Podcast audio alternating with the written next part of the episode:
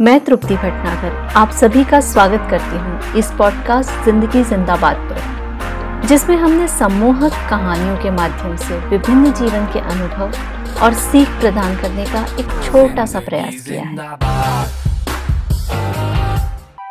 एक गाँव में दो दोस्त रहा करते थे। दोनों हमेशा ही लोगों की किसी न किसी बात पर हँसी उड़ाया करते थे।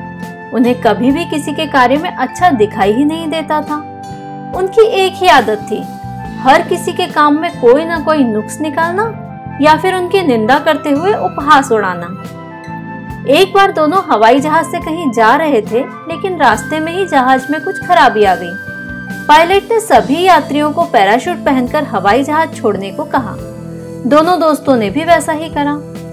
ईश्वर की कृपा से दोनों एक सुनसान द्वीप पर सुरक्षित उतर गए। इस सुनसान द्वीप पर एक विशाल पेड़ था।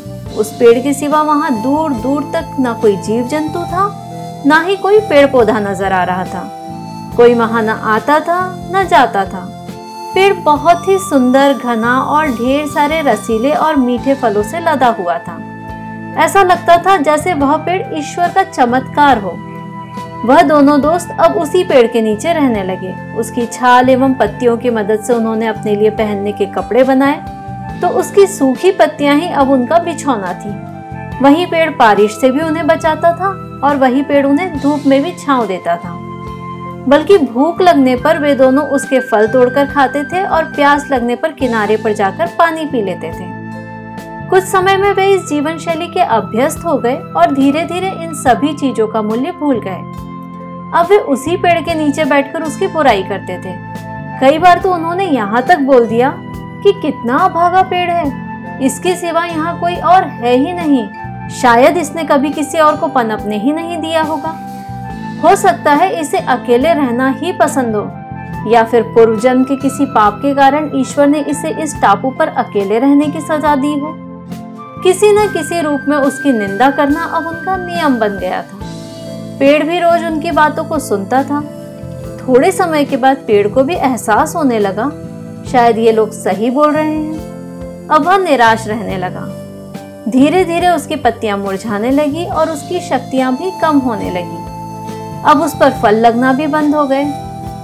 इधर दोनों दोस्त अभी तक भी कुछ समझ नहीं पाए थे और उन्होंने रोज पेड़ की निंदा करना और बुराई करना बदस्तूर जारी रखा।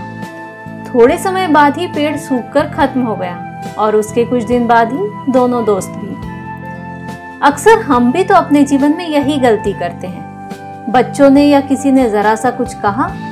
हमारी अपेक्षा के अनुसार नहीं किया कि हम उसकी निंदा अथवा शिकायत करना शुरू कर देते हैं। शुरू में बच्चा हमें बोलने पर उसे सुधारने का प्रयास तो करता है, लेकिन जब रोकना और टोकना ज़्यादा बढ़ जाता है तो वह उस पर ध्यान देना बंद कर देता है। या कई बार हमारे द्वारा कही गई बातों को सही मान लेता है, जो उसके विकास को अवरुद्ध कर देती है। और छोटी सी चीज़ की सजा उसे जीवन भर मिलती है। अगर आप जीवन में शांत और खुश रहते हुए आगे बढ़ना चाहते हैं तो आज से एक निर्णय लीजिए कि कभी किसी की निंदा या शिकायत नहीं करेंगे, बल्कि सकारात्मक रूप से सराहना करते हुए बात करेंगे एवं उसके जीवन में प्रेरक भूमिका निभाएँगे। वैसे महान लेखक डेल कार्नेगी जी ने भी कहा है आलोचना करने वालों को स्वयं अपनी ही आलोचना का सामना करना पड़ता है।